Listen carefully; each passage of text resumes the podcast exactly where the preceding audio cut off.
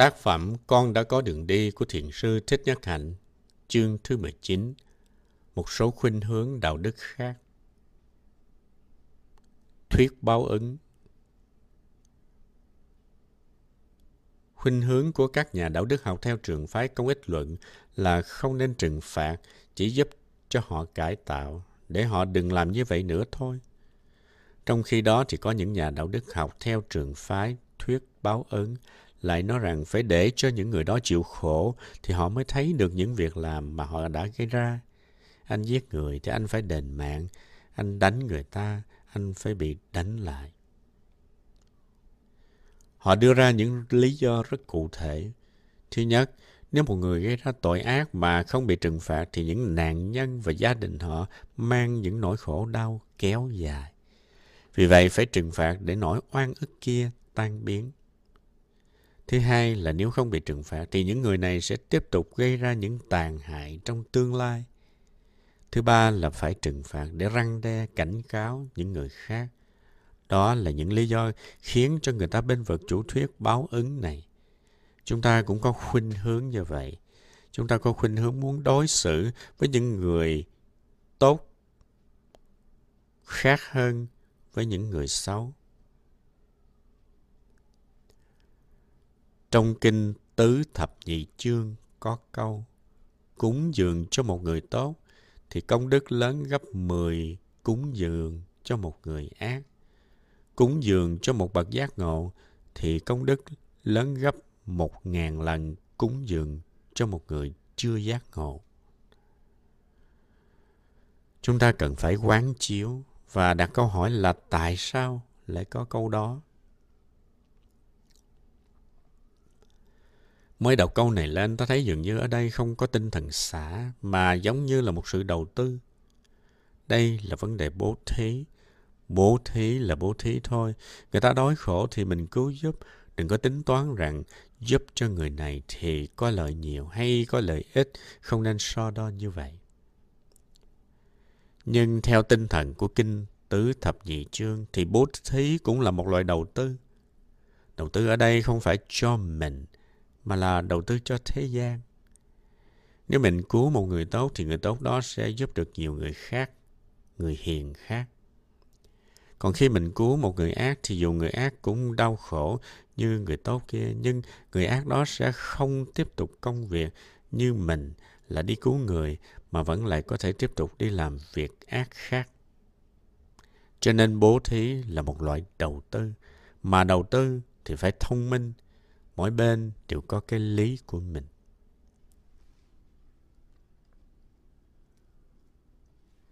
Thành ra đạo đức học không phải là vấn đề đơn giản. Ta hãy thử quan sát tâm mình qua một cách, qua mà, qua cách hành xử. Giả dụ ta có hai người hàng xóm, một người rất tốt bụng luôn sẵn sàng giúp đỡ ta và một người rất khó ưa, sống ích kỷ, hẹp hòi khi cả hai người tới mượn ta một món đồ gì đó, thì ta rất dễ dàng cho người hàng xóm tốt bụng mượn, vì ta nghĩ rằng người ấy xứng đáng.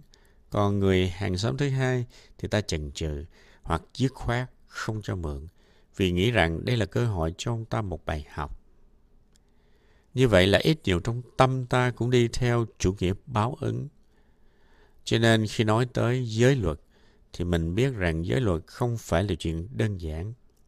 Tất cả những vấn đề này đều nằm trong nền tảng của giới luật. Vì vậy chúng ta đừng nên có thái độ cố chấp, sẵn sàng nghe để hiểu, để thay đổi là điều rất quan trọng. Thuyết vị kỷ Đây không phải là một thuyết xấu mà kỳ thực cũng có tuệ giác của nó. Những người theo thuyết này cho rằng phải lo cho bản thân mình trước. Đó là điều căn bản Họ cho rằng mình chỉ có một đời thôi, cho nên phải làm sao cho đời sống của mình có hạnh phúc. Tại sao lại đi làm chuyện xã hội làm chi? Lo cho hạnh phúc an ninh của mình trước hết. Đó là chủ trương của thuyết vị kỷ. Nếu nhìn cho sâu thì mình sẽ hiểu chữ kỷ này theo tinh thần vô ngã. Ví dụ như mình ăn gian bán lận là để thu lợi cho riêng mình nhưng khi mình làm những việc như vậy thì không ai còn tin tưởng, không ai còn muốn quan hệ mua bán với mình nữa. Mọi người khé sẽ ghét bỏ và xa lánh mình. Như thế là mình thất bại. Vì vậy, người vị kỷ là phải chân thật, là mang đứng đắn thì mới có lợi cho bản thân. Cái gì mà mình làm cho mình thật sự hạnh phúc thì cái đó cũng làm lợi cho người khác. Chẳng hạn ta thở vào một hơi, ta chỉ lo thở vào cho mình thôi. Ta không lo thở vào cho người kia. Thở vào, tôi biết là tôi thở vào. Thở vào, tôi buông thư những căng thẳng trong thân thể của tôi. Ta làm điều đó là hoàn toàn cho mình thôi. Nhưng nếu ta thành công là ta buông thư được. Ta không còn cấu gắt hay là khó chịu nữa mà lại có an lạc, hạnh phúc thì lúc ấy người khác cũng được hưởng sự tươi mát từ ta. Như vậy thì tất nhiên là hơn khi ta căng thẳng, nóng nảy và vung vẩy ra năng lượng tiêu cực khiến những người xung quanh ta lãnh đủ. Vì vậy cho nên điều ích lợi cho ta không hẳn là chuyện xấu, nếu đích thực đó là sự ích lợi. Ta đi thiền hành giống như là đi cho mình vậy. Ích kỷ chỉ đi thiền hành cho mình thôi. Nhưng khi đi thiền hành có an lạc, hạnh phúc thì những người khác cũng được nhờ. Thế gian cũng được nhờ.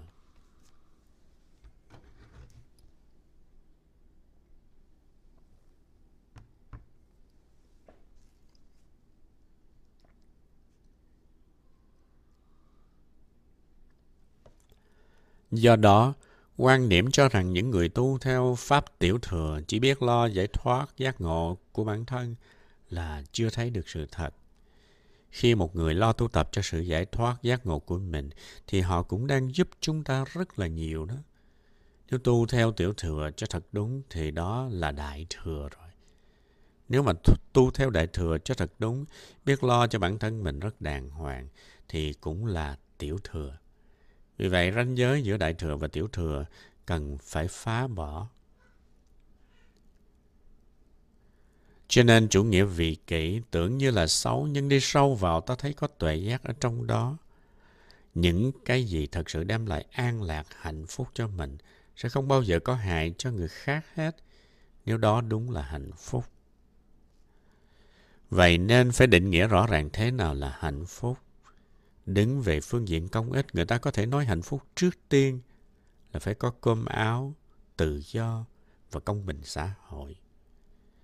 Nhưng trên thực tế có biết bao nhiêu người đầy đủ cơm áo mà vẫn khổ, vẫn tự tử.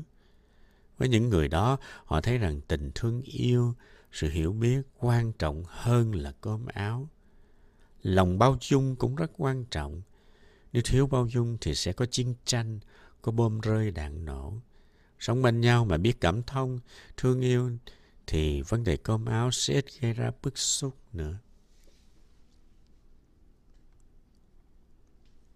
Đứng về phương diện công ích, mỗi người đều có sự lựa chọn do nhu yếu của mỗi người mà có những cái được ưu tiên hơn. Và mình biết rằng cái này có liên quan tới những cái khác. Trong đạo Phật, chúng ta thấy rất rõ cái mình cần nhất không hẳn là cơm áo, chỗ ở hay là quyền tự do ngôn luận. Cái mình cần nhất là sự bình an trong tâm hồn, là khả năng hiểu biết và thương yêu. Có những cái đó rồi thì vấn đề cơm áo trở nên dễ dàng. Cho nên câu nói trong dân gian, có thật mới vượt được đạo, chưa chắc đã đúng. Khi đi tu, trở thành một hành giả thì vấn đề của mình không phải là đi tìm cơm áo, đi tìm tự do ngôn luận hay bình đẳng xã hội, mà mình đi tìm cái hiểu và cái thương. Mình phải chế tác được cái hiểu và cái thương ở trong trái tim của mình. Mình biết rằng khi đóng góp được nhiều hiểu và thương, thì các vấn đề khác sẽ trở thành dễ dàng hơn. Thành ra đối với mình, cái ưu tiên phải là cái hiểu, cái thương, cái bao dung tha thứ. Thuyết vị kỷ cũng vậy mình muốn cho mình hạnh phúc, nhưng hạnh phúc đích thực là gì? Có phải chỉ là cơm no áo ấm không? Hay mình cũng cần tình thương nhất? Vì vậy mình phải biết chế tác ra tình thương và ban phát tình thương. Làm được như vậy thì hạnh phúc mới chân thật. Bởi vì nếu mình giận hờn thì chính mình là người đau khổ đầu tiên. Dù mình có nhiều tiền bạc hay địa vị thì mình vẫn khổ như thường. Nhưng khi đã trút bỏ được lòng sân hận thì dù bụng đang đói mình cũng không thấy khổ vì lúc ấy trái tim của mình rất rộng mở. Người tu cũng là một người vị kỷ, người đi tìm hạnh phúc cho mình. Người tu dành ra rất nhiều thời gian để làm cho tâm của mình ngày càng cởi mở, nhẹ nhàng, để khả năng bao dung, thương yêu ngày càng lớn rộng. Lúc ấy mình có thể mỉm cười được, mình thấy khỏe nhẹ trong người và nhờ vậy mà thế gian cũng được thừa hưởng. Cho nên thuyết vị kỷ không hẳn là xấu.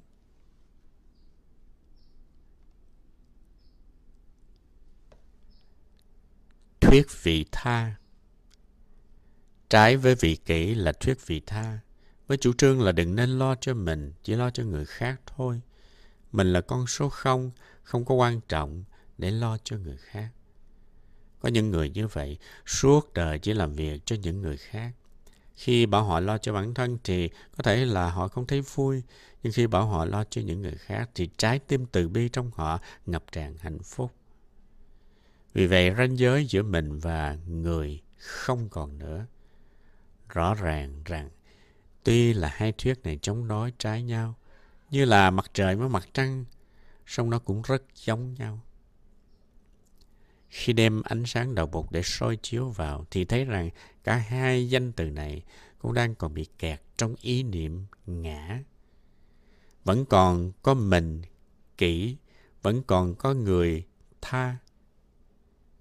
Trong đạo Bụt ta thấy rằng khi nhìn vào mình thì thấy người, nhìn vào người thì thấy mình, nhìn vào con thấy cha và nhìn vào cha thấy con.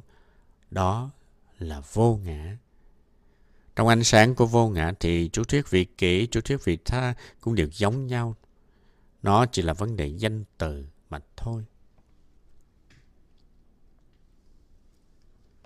Cũng như chủ thuyết công ích luận, hai chủ thuyết vị kỷ và vị tha này cũng đồng ý là tất cả những hành động nào của mình đưa tới hạnh phúc cho mình, giảm thiểu những khổ đau của mình, hoặc đưa tới những hạnh phúc cho người, giảm thiểu những khổ đau của người, thì hành động đó đều là hành động chân chánh, là thiện.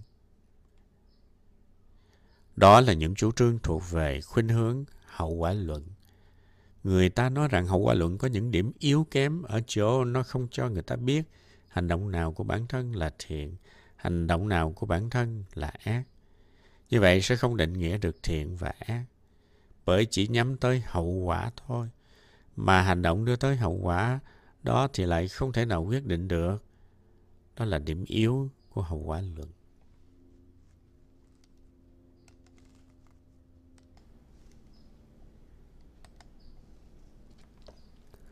Khuynh hướng đạo nghĩa luận Cho nên mới có khuynh hướng ngược lại gọi là đạo nghĩa luận. Tức là có những nguyên tắc đạo đức chính nó là thiện, là tốt. Hậu quả không cần biết tới. Thí dụ như việc không giết người, chính nó là hành động tốt, là thiện, không cần biết cái kết quả như thế nào. Có những điều mình không được làm, dù làm có được cái gì đi nữa thì cũng không được làm. Cũng giống như là triết học đức căn. Theo ông là không được nói dối, chỉ được phép nói sự thật thôi. Đó là một hành động đạo đức, còn kết quả của nó thì không cần xét tới. Dù nó dối để cứu người cũng không được. Theo khuynh hướng này thì những điều gì gọi là đạo nghĩa thì mình phải làm. Kết quả của nó như thế nào, mặc nó. Ví dụ như trong chuyện giết người thì không được giết người, đó là đạo nghĩa. Nên chuyện giết người là không thể được, dù giết người có thể làm cho người đó bớt khổ. Có một nhà khoa học tên là Cornwell, ông ta nghiên cứu về TX quang trong 30 năm. Vì hồi đó không có kinh nghiệm cho nên TX quang đã làm hại cơ thể của ông. Rốt cuộc ông lâm bệnh rất nặng. Các bác sĩ nói ông có thể sống được thêm 3 tháng nữa, nhưng cơ thể đau đớn làm cho ông khổ sở quá. Ông yêu cầu ba người anh em của mình tới làm sao giúp cho ông chết càng mau càng tốt.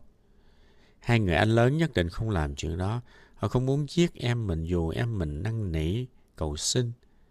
Nhưng người em thứ ba thì thấy thương anh quá.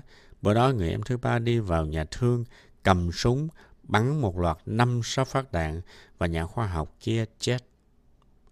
Đó là thương mà giết. Hành động ấy xuất phát từ lòng từ bi. Cố nhiên là theo luật pháp thì giết người là phải đi tù và người em đó phải ra tòa. Xong tòa cũng thương tình cho nên cũng phạt nhẹ thôi. Hiện bây giờ bên Mỹ có một vụ về một phụ nữ 38 tuổi đã nằm hôn mê 18 năm rồi. Và người ta phải đưa thức ăn nuôi cô bằng ống dẫn đi thẳng vào máu. Gia đình cô rất muốn cô chết để cho cô bớt khổ và để cho gia đình cũng bớt khổ, nhưng luật pháp không cho phép điều đó. Dù là chết không đau đớn.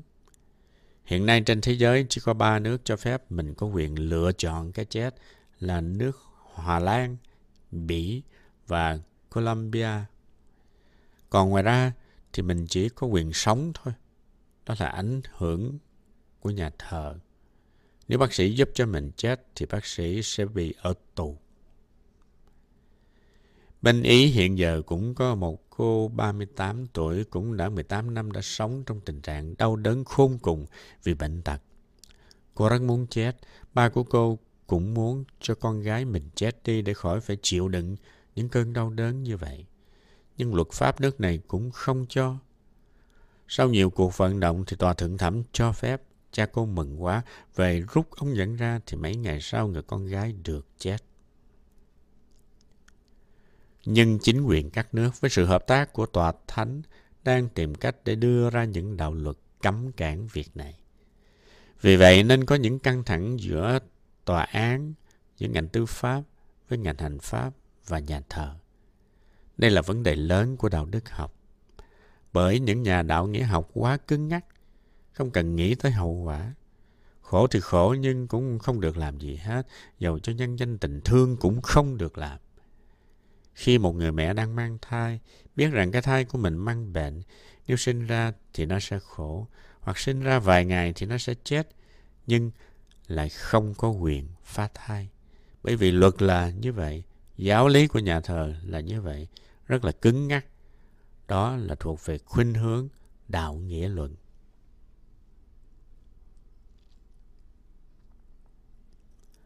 Đạo bụt không cứng ngắc như vậy. Trong đạo bụt có phương tiện khai và giá. Khai là mở ra, giá là ngăn lại. Tổng thống Truman bỏ một trái bom nguyên tử xuống thành phố Hiroshima. Trong vòng mấy phút thì 140.000 người chết. Ngoài ra, còn hàng trăm ngàn người bị nhiễm xạ nguyên tử, rồi bị bệnh và chết từ từ. Mấy ngày sau đó lại bỏ thêm một trái bom thứ hai nữa ở Nagasaki làm 70.000 người chết nữa. Hiện bây giờ người ta vẫn còn đàm luận rằng cái hành động bỏ bom như vậy trên Nhật Bản là đúng hay sai, là thiện hay là ác. Theo những nhà chính trị thì bỏ bom như vậy là tốt. Vì nhờ bỏ hai trái bom nguyên tử mà đệ nhị thế chiến được chấm dứt. Nếu mấy trăm ngàn người đó không chết thì có thể là cuộc chiến tranh kéo dài hơn.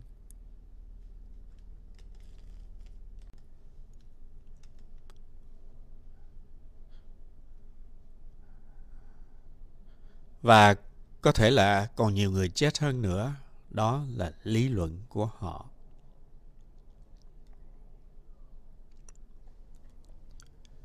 Khuynh hướng hậu quả luận Hậu quả luận là một danh từ do nhà nữ triết học nổi tiếng của người Anh là Elizabeth Anscombe đặt ra. Bà chính là người cùng với các sinh viên quỳ xuống cầu nguyện phản đối chuyện Tổng thống Truman qua nước Anh và được trường đại học Oxford trao danh hiệu tiến sĩ danh dự vì đã bỏ hai quả bom xuống đất nước Nhật Bản để chấm dứt chiến tranh.